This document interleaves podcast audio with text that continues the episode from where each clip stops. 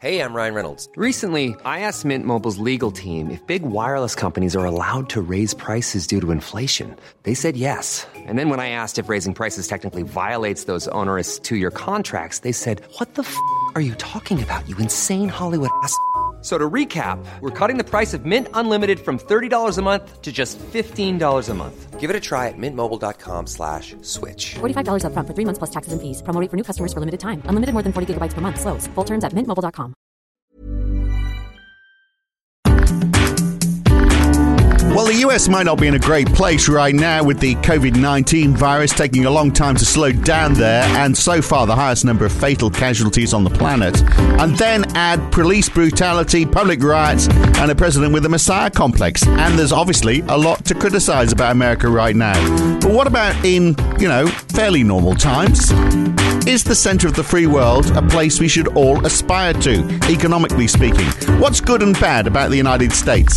It's a particularly important question for the UK because as they close the door on Europe, it's expecting to have a closer relationship than ever with the United States. That's today on the Debunking Economics podcast. Is the US all it's cracked up to be? With Professor Steve Keen, I'm Phil Dobbie. Welcome along. So, Steve, the US has given us Microsoft, Apple, Google, Tesla, Facebook, Twitter, YouTube. They are uh, responsible for the first moon landing, mobile phones, MRI scans, 3D printing, the nicotine patch, the map of the human genome, uh, dental floss, the circular saw, the combine harvester, the jackhammer, the safety pin, the dishwasher, uh, many, many more. And if you reckon they didn't, uh, weren't responsible for some of those, I'm sure Americans will say, hey, but we put the patent in first, so it's ours. Get your hands off. But does that mean, I mean, clearly they've got innovation on their side, but, uh, and, you know, supposedly they have the best standard of living in the world as well. According to the OECD Better Life Index, the average disposable income per capita in the United States is a little over 45,200 US dollars a year, much higher than the OECD average, which is just 33,600 a year. That's quite a difference, and uh, they certainly have the highest figure in the OECD. So there we are. That higher income per capita, that means better life, doesn't it? Surely. Mm, yeah, I mean, better life as long as you don't get sick. Uh, one book that I've always had in my reading list but never actually read is called "Don't Get Sick in America," and that's the uh, that's been the Achilles heel of the country for so long. And that's what's what makes the coronavirus quite a fascinating event because they don't really have a public health system. They have a private health system where you get health insurance if you're employed and you can pay for health services if you're wealthy. But if you're not employed and you're not wealthy, then basically you're on your own. And I think what you've got is uh, best put by um, J.K. Galbraith all those years ago and the, what he called the affluent state when he talked about private affluence and public squalor and that's the that's the defining feature of the American economy. Right. And it's now the public the public side that they they realise the dangers of squalor on the public. But side. obviously, you get a lot of people saying, "Well, okay, it's, it, the, the the squalor side is a is a bit unfortunate, but it's a it's a byproduct of uh, of of all you know the inherent wealth. And if you if you try to get rid of the squalor, then you hold back the the generation of wealth for everybody else. So uh, you know, you might have some people who have, have, fallen by the wayside, but rather that than having uh, than everyone sort of somewhere in the middle. I'll give an example. Uh, a CBS website, MarketWatch, Ed, Ed Yardeni, uh, who writes, uh, provides global investment strategies to rich Americans. So he's writing on a blog, American households are enjoying record standards of living. This is before the uh, virus. Income stagnation is a myth. Income equality, inequality isn't a myth, but an inherent characteristic of free market capitalism, an economic system that awards the biggest prizes to those entrepreneurs who benefit the most consumers with their goods and services. Perversely, inequality tends to be greatest during periods of widespread prosperity. Rather than bemoaning that development, we should celebrate that so many households are prospering, even if a few are doing so more than the rest of us. So, in other words, uh, if you've got a few people who are doing doing badly, that's because uh, lots of people are doing well. And that's the American way. Yeah, I mean, the, the thing I'll give America great credit for is that um, having failed in the past is not a stigma that carries with you in the future. And that's one thing which Schumpeter argued for strongly that uh, you need to have the capacity to fail in order to be able to succeed over time. And America does have that uh, philosophy to some extent. So the capacity to be an entrepreneur, of course, that word the French don't have, according to George W. Bush, um, that French word the French don't know. Um, and that's another great opportunity in America. You can be stupid and still be president. That's true. And look how well they've done with that.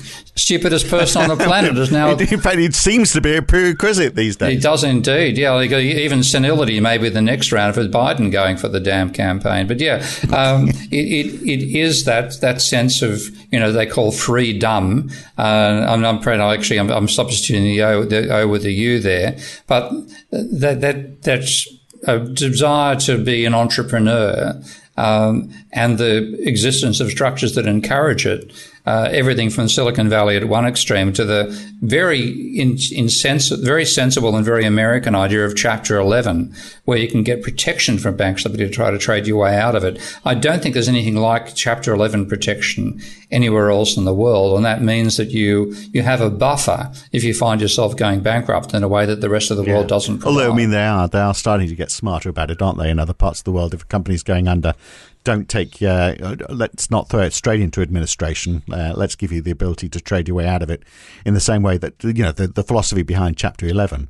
So uh, uh this, this inequality within America is, is often pointed to. I mean, particularly if you look at uh, the public health systems that we, we have, we, we're used to in other countries. But actually, I, want, I wonder whether it's overplayed. So if you look at the, the Gini coefficient, which is you know a recognized measure of, uh, of, of income in disparity, it's 0.39 for America, which is not too dissimilar to the UK, which is 0.36. So I wonder whether that's overplayed. It, in reality. No, not for those two. But what, you know, what about other countries like France, for example, or Belgium or uh, Germany? Do they have uh, you know, substantially more equal distributions of income? Well, France is 0.31, so 0.31 versus 0.39. So that is a little bit different. 0.32 for Germany, but not mass, still not massive differences. So I'm wondering whether this whole inequality thing, which is the first thing we think of when we think of the United States, I'm just wondering whether it is overplayed because there are places which where it is much greater. I, I, I think the, to me the inequality inequality um, is there, there's a level of inequality which is actually attractive for uh, being an entrepreneur, and that's that's the selling point in favour of it. But there's the level yeah. of inequality driven by the level of financialisation of the American economy, uh, which means that you get uh, you know, a, massive increase in the amount of money going to rentiers, not going to entrepreneurs. And that to me is the real danger. I don't, I don't mind inequality where I'm looking at somebody at the top of the tree who has done an enormous amount of innovation. So, you know, again, people like Musk, like, uh, like Bozo, uh, Bezos, pardon yeah. me, even Gates. Um, you you have you. Well, have, I mean, you could argue it's an opportunity, couldn't you? It's yeah. for, for people to to aspire to that level. And that's you know, and that's you've got that in. Yeah, but to aspire to be uh, the head of Goldman Sachs or Morgan and Stanley and the and the rapacious uh, financial sector where it's basically selling debt to the rest of us that's caused the level of inequality. Uh, that's the sort of aspiration I don't want to see. And I think America uh, used to be sort of 70-30, uh, the entrepreneurial uh, versus the, the rentier. Now I'd say it's 30-70. And it's only, you know, remarkable individuals like Bezos and like, like Musk, which still sell the overall argument that inequality is good for innovation.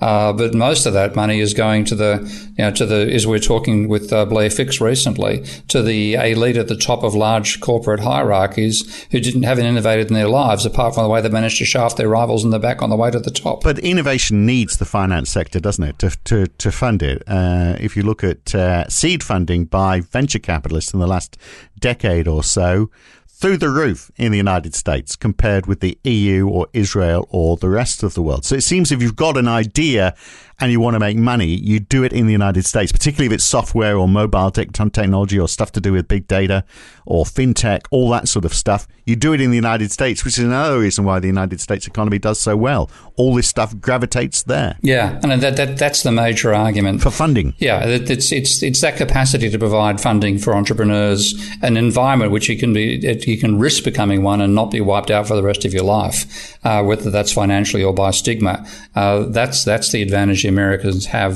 uh, over the rest of the world. Um, I, it's it, it's more the non-economic side of America that I worry about in terms of its uh, capacity to screw itself up, uh, the religious side of the country, the militaristic side of the country, the extent to which they think they're liberating the rest of the world when they invade them and drop bombs on them. On them, uh, that's that's more the sort of schizophrenic side of America that worries me and makes me think it's it's if it's the greatest place country on the planet, I wish it was on another planet. so so we didn't have to live with it. But that that, that mm, fundamentally, on, yeah. On that innovation thing, though, the fact that you know this is the place to go to get funding. Why is that? Why why couldn't Australia, for example? I've, I've often wondered about this. Uh, you know, Australia's got a stable economy. I mean, we might moan about the politicians, but by and large, you know, they're, they're better than the American politicians. And, uh, you know, decent climate, nice big houses. Um, you know, what could possibly go wrong? Why, why wouldn't you, if you were innovating and you could innovate anywhere in the world, why wouldn't you do it on the northern beaches in Sydney rather than Seattle, for example? Well, there I've actually got some personal experience, and it's because the Australian financial sector and the Australian bureaucracy is anti local innovation. They think we should be doing our comparative advantage, which is digging up ore and, she- and, and, and shearing sheep and sending it overseas. Yeah. Uh, ever heard of a company called Dol- Dol- Dulmison? No, never.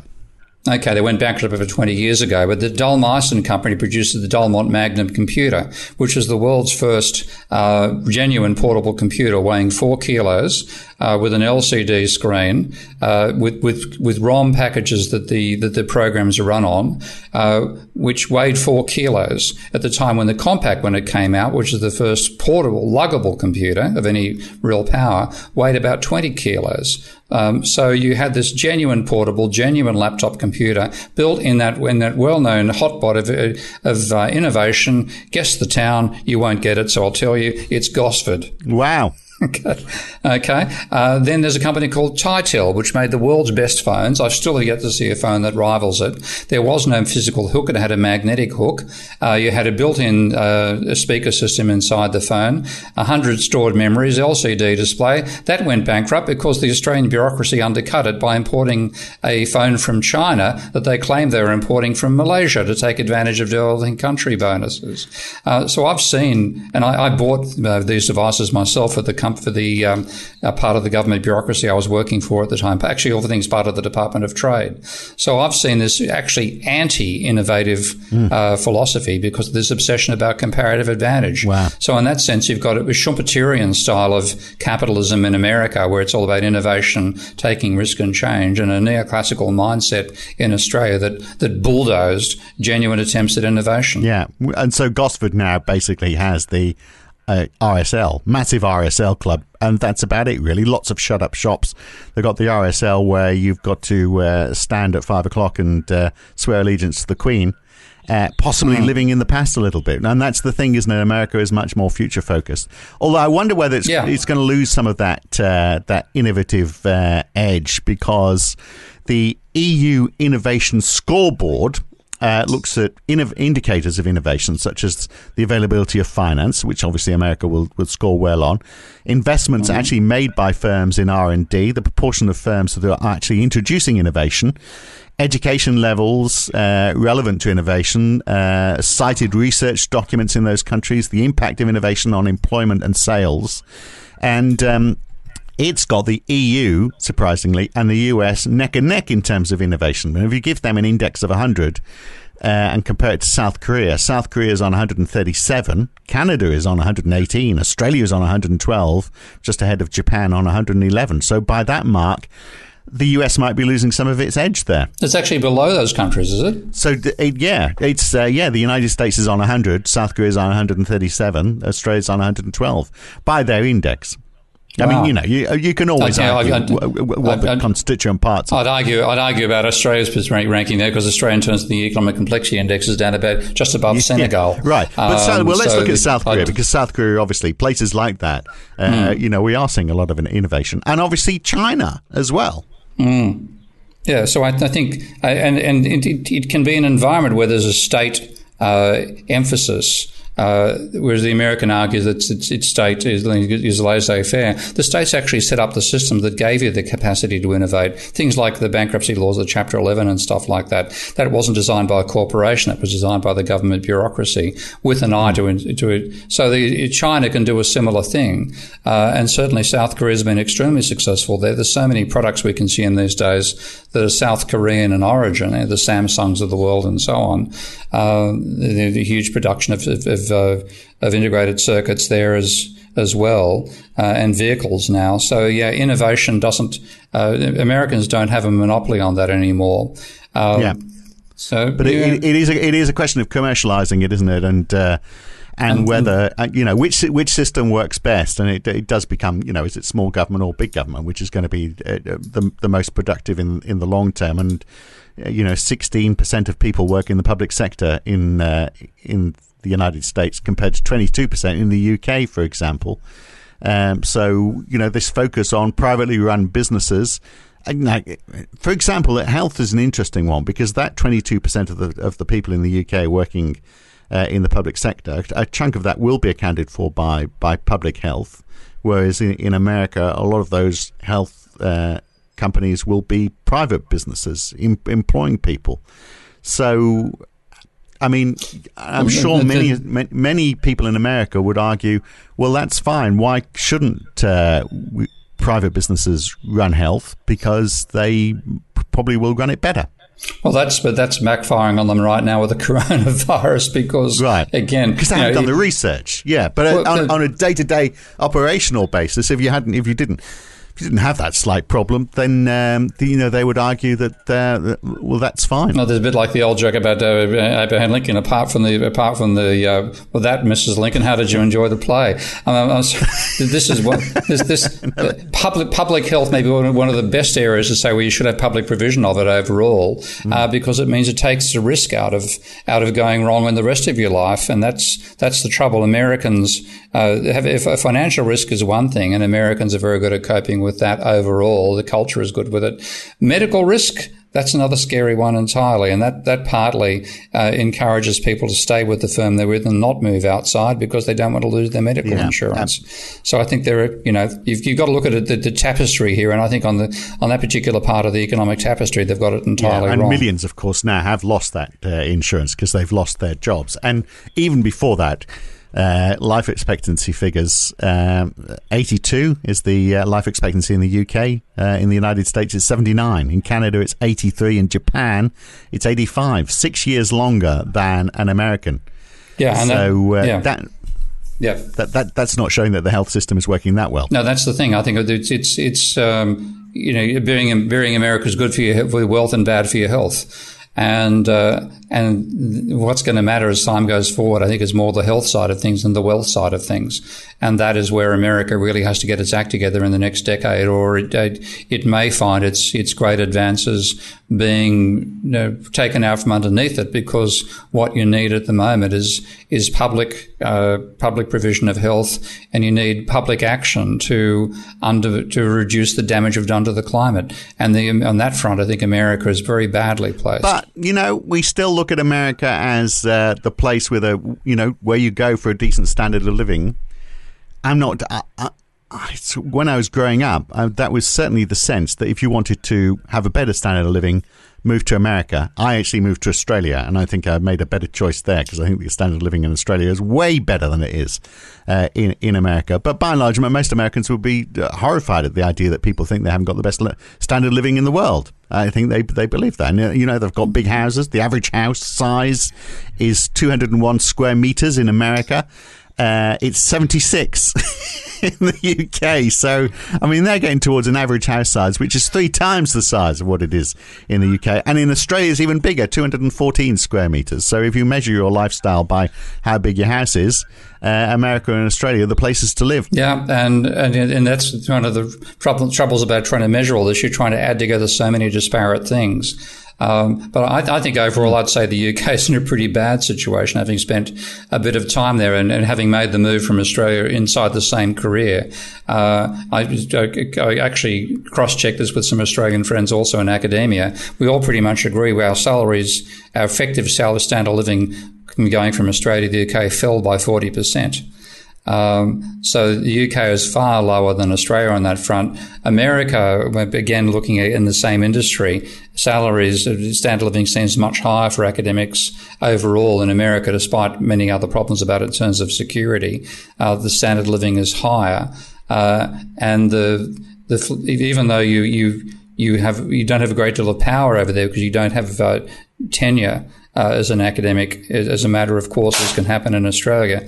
I think that overall they, there is a, a higher standard of living in that industry. So, you know, the US comes out ahead, but I think it comes out in a very fragile way, and its main weakness is the lack of mm. public provision of health. And it's difficult, as you say. There's so many factors, and I'm very aware that in the UK you are worse off than you are in America or or Australia, but you have beautiful countryside, you have great pubs, you know, there's lots of things which you just can't. Uh, okay, I mean, absolutely crap weather in winter, but in summer, uh, you know, cycling through country lanes in England, it's like nowhere else in the world, and it's difficult. You know, that's when it's difficult to measure these things, isn't it? You might pay pay more to uh, to, to live here, but there, there's some payoffs as well and then you know so then you just have to then you, you sort of search around for statistics trying to find out where is the best place to live and you think, well, okay, if I don't want to get shot, um, then I could live anywhere else almost apart from, uh, well, maybe not uh, Barbados, which actually has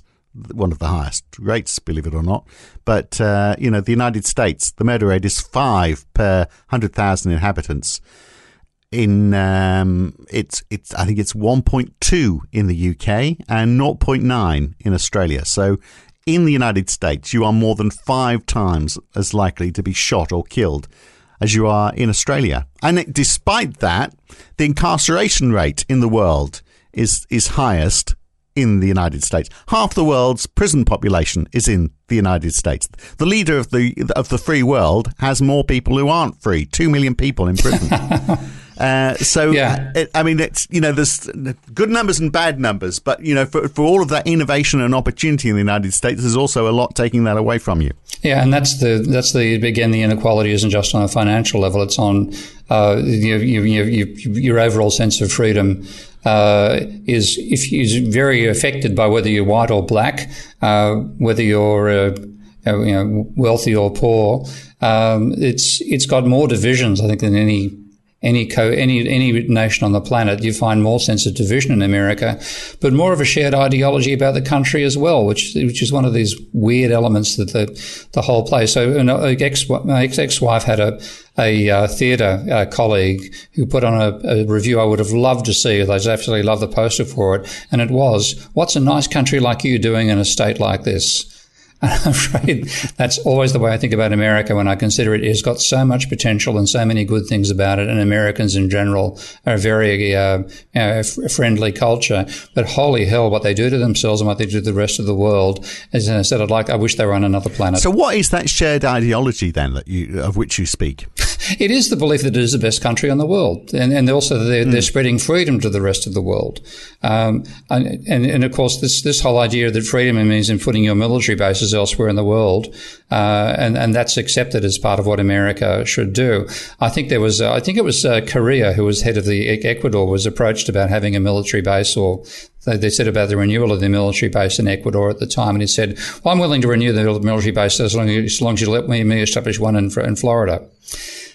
For the Ecuadorian army. Well, that didn't go down all that well, and that was exactly Correa's intention. Um, so, the extent to which they have an ideology, which is the opposite of what they do globally, they believe they're spreading freedom when they're, you know, have supported more of the hmm. dictators mm. of, the, of, the, planet and cause more breakdowns than anywhere, any any other nation. It's just that, that disconnect between what they what they believe they're doing and what they're actually doing. And I'm going to show my age by mentioning a, a brilliant uh, Cobb cartoon, which had a um, uh, an aid worker arm, which is the left arm of a, of a body, uh, feeding somebody who was being choked by the right arm, which is a military arm. And the the the, uh, the Mexican, I think it was, said back, "Excuse me, Senor, does your left arm know what your right arm is doing?"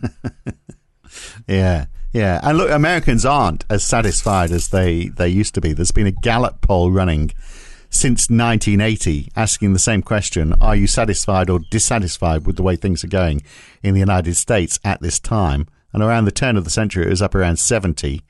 uh, it fell uh, to, to, down to seven uh, in 2008, and since from seven from 70 since then, uh, it's been in the, the mid to late 30s. Although it has actually, it did hit a peak just before the coronavirus at 45. So Donald Trump has picked it up from the mid 30s up to 45. So, uh, you know, people are more satisfied. But 70 at the turn of the century. So that shows then, you know, the, the, the, attitude in, in America has changed. And it is interesting, isn't it? Because if you ask almost every nationality what is the best country in the world, most people will say, if you ask an Australian, they're going to go, oh, it's Australia, mate. And ask a Brit, they'll say, well, obviously the UK. Obviously the UK is the best place to live in the world. Um, you know, but people are patriotic all around the world, aren't they?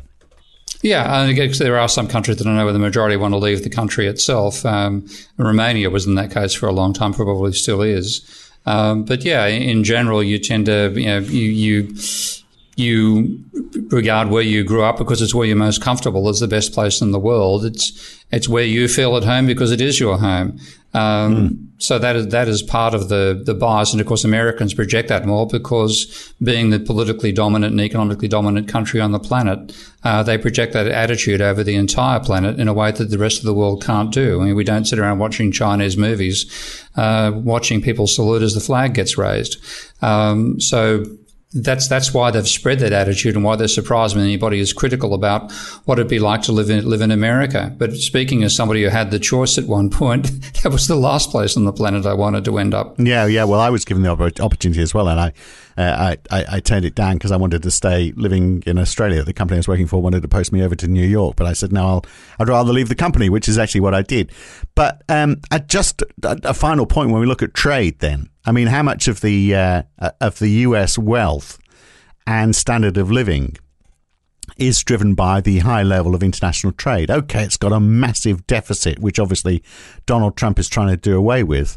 Uh, but obviously, the classic argument is that if you've got a high level of international trade, that helps companies grow and it gives consumers great choice. It doesn't necessarily matter if you're a country like America, where you you know you're the country's reserve currency, whether you've got this uh, this this balance of trade deficit, just more trade means more choice and and more opportunity, doesn't it? And uh, and is that part of America's strength? It's just such a big economy; it can't fail. Well, I mean, that's uh, one of the best arguments I've seen for why America became dominant is the fact that it's got this enormous open uh, landscape. It's uh, between the, the, the, Rockies on one side and the Appalachians on the other. You've got this enormous flat plain that is perfect for uh, transporting goods from one city to another and means you can get gigantic economies of scale. And in partly, the European Union was driven by the desire to, to match that economy of scale and then have a United States of Europe. They've botched it completely in how they've gone about doing it. But it was right. that. So you're saying that they could they could do better if they had a, a more more of a domestic economy rather than relying yeah. on it. And, and, and that's what America did. I mean, America, the, the great expansion of America was expansion from the from the east to the west, and the fact that as you as you grew, you got a larger and larger market, greater and greater economies of scale, and uh, America industrialized uh, under a protectionist barrier, which uh, Michael Hudson covers brilliantly in America's Protectionist Takeoff, and and that's what gave it that industrial strength. So it's the sheer scale of the right. place. And in some ways, we're seeing that replicated with China now because China has a comparable scale and, and a, to some extent a comparable landscape. Yeah, and China obviously trying to grow their domestic economy as well, very much so now. So and uh, and obviously that's what Donald Trump wants to do as well. You know, they're both going. Uh, so in a way, they're both almost agreeing. Uh, let's do less trade between ourselves. Let's focus more on our domestic economies. Maybe they'll both do well out of that. No, I think the China's a little better than the Americans because the Americans have uh, under, undermined their um, capacity to some degree by by putting their industrial uh, power and the secondary role, role of the financial sector. The Chinese are, are doing the industrial managed manufacturing thing, and I think that's what's going to stand them instead in the next decade. Right. And also, they haven't got to contend with this uh, slight uh, diversion of a virus, which is killing lots of people. Yeah, ironically, that's the place that originated is the place that's mo- most free of it. All right. So, in conclusion, I don't know. Is is uh, is, is, America the uh, be all and end all? Is, should we be looking at should country because the and the, what got me starting to mm. think about this question is is the US all it's cracked up mm. to be is because a lot of economies like the UK, for example You know, it's it's often a question asked: How can we be more like America? Rather than the question, well, should we be more like America? Do we want to be more like America? Mm, I think well, if America is more like the rest of the world in terms of its health system, it might be more sensible to emulate the rest of America. That's the that's my my my bottom line. I I wouldn't want to live in America for its health system. Uh, I would love love to live there for its its uh, its encouragement of entrepreneurial entrepreneurial activity. Um, but at the moment, uh, the trade off between the two is even more extreme, I think, in favour of public health rather than the entrepreneurial side of things. Sign of your age, Steve. You're looking at that. You're looking at that life expectancy. Yeah, probably right. 67. life yeah. expectancy. Thinking, oh, it's getting a bit close now. Uh, maybe I'll maybe I'll move to Japan. Um, good to talk, Steve. Catch you again soon. Okay, mate. Okay, bye. And next time, there have been some crazy ways of adding stimulus to economies to try and get uh, out of the ravages of COVID 19. Like, for example, uh, a grant for people who are spending a lot of money on their, doing up their house to get even more government money to make their extensions even bigger. Uh, how's that going to help the little guy? Uh, we'll look at that next time on the Debunking Economics podcast with Professor Steve Keen. I'm Phil Dobbie. See you then.